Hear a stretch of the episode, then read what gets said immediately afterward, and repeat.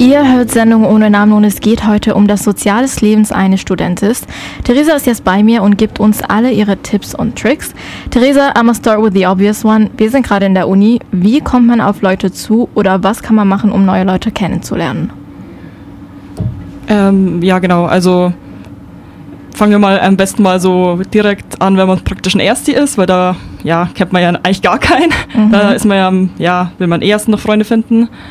Ähm, ja, du hast es gleich vorhin bei der Anmoderation schon erwähnt. Du bist auch so Corona-Jahrgang, also genau, drei Semester online. Ich ja auch. Wir sind ja zusammen im selben Semester gestartet. Mhm. Da ist natürlich ein bisschen schwieriger.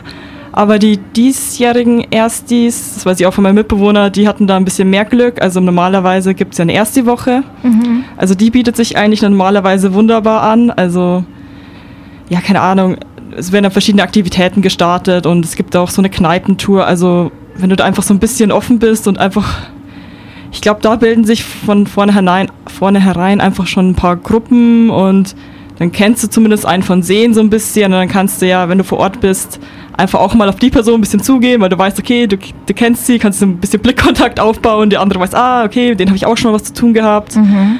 Und ich denke, im Normalfall, wenn es wirklich so vor Ort ist, dann ja, entwickelt sich das eigentlich relativ leicht. Wenn man jetzt eben nicht so das Glück hat mit ähm, erst die Wochen und halt viel online ist, dann bieten sich, ähm, zumindest hier auch an der ADHM, gibt es ziemlich viele Gruppenarbeiten. Ja, das kann ich bestätigen. Äh, ja, da bieten sich natürlich Gruppenarbeiten ziemlich gut an. Also, keine Ahnung, man ist ja allein schon wegen des Projekts dann die ganze Zeit ja per Zoom oder möglicherweise trifft man sich ja auch vor Ort, ist da schon ziemlich viel zusammen einfach. Mhm.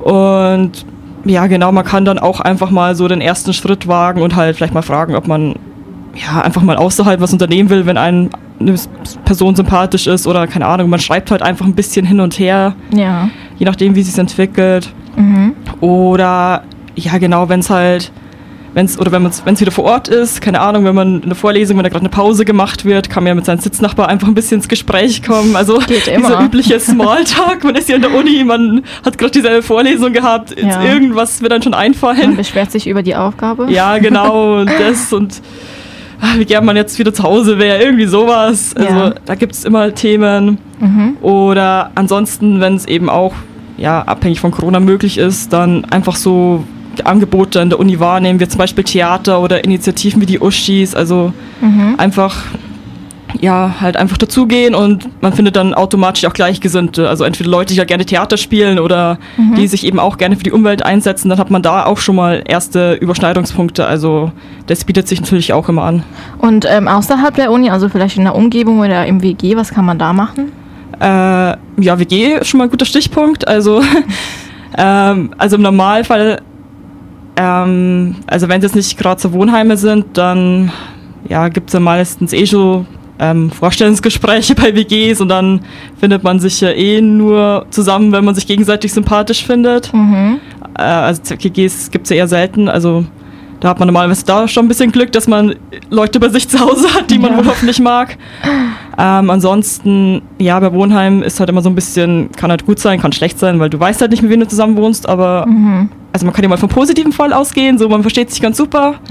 Äh, vielleicht gibt es noch so die Hemmschwelle, dass man auch außerhalb zuerst nichts unternimmt, sondern sich nur so ein bisschen zu Hause sieht, aber ich meine, man merkt sich, ob man sich jetzt sympathisch ist oder nicht. Und wenn mal vielleicht irgendwo in der Umgebung mal was stattfindet, kann man ja fragen, so, hey, hast du Bock, da mal zusammen hinzugehen? Das habe ich mit meiner Mitbewohnerin damals auch gemacht, als mal bei uns irgendwas war. sind wir einfach mal zusammen runtergegangen. Mhm. Und ja, das haben wir immer öfters gemacht. Dann haben wir halt da auch wieder ein paar Leute kennengelernt und das ist das einfach, dass du einfach schon mal irgendwie irgendeinen kennst und dann ja. entwickelt sich das meistens einfach ein bisschen weiter. Und vor allem so spontan, ne? Ja, genau, das ist so das Wichtigste. Ja. Und, und äh, was sind dann die No-Gos bei diesem Thema oder was ist eher nicht so gut, was nicht funktionieren kann? Äh, ja, ist halt immer ein bisschen abhängig, aber wie du gerade schon meintest, also spontan ist eben gut.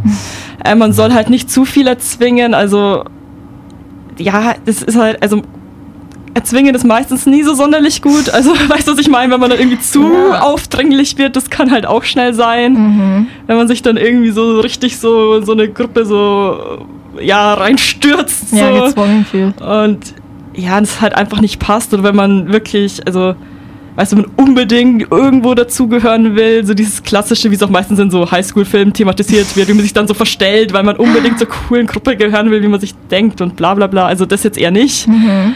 Also im Normalfall ähm, ja, entwickelt sich sowas ja eben spontan, wie gesagt, solange bald man eine kennt. Mhm dann entstehen halt leicht einfach neuere Verbindungen und dann ist man meistens auch schon ein bisschen selbstsicherer, weil man sich nicht mehr so alleine fühlt. Und ja, wie gesagt, halt eben nicht erzwingen, aber man muss auch schon ein bisschen Arbeit reinstecken. Meine Freundschaft geht halt schon immer von zwei Seiten aus und man kann jetzt nicht erwarten, so ich hock mich jetzt hier kurz hin ja. und alle Leute kommen jetzt auf mich zu, sondern also wie gesagt, was ich am Anfang erwähnt habe, man soll halt, wenn dann vielleicht schon mal eine Person ein bisschen ansprechen oder ein bisschen anschreiben und einfach den Kontakt halt aufrechterhalten mhm. und dann wird man ja schon sehen, was sich praktisch daraus entwickelt.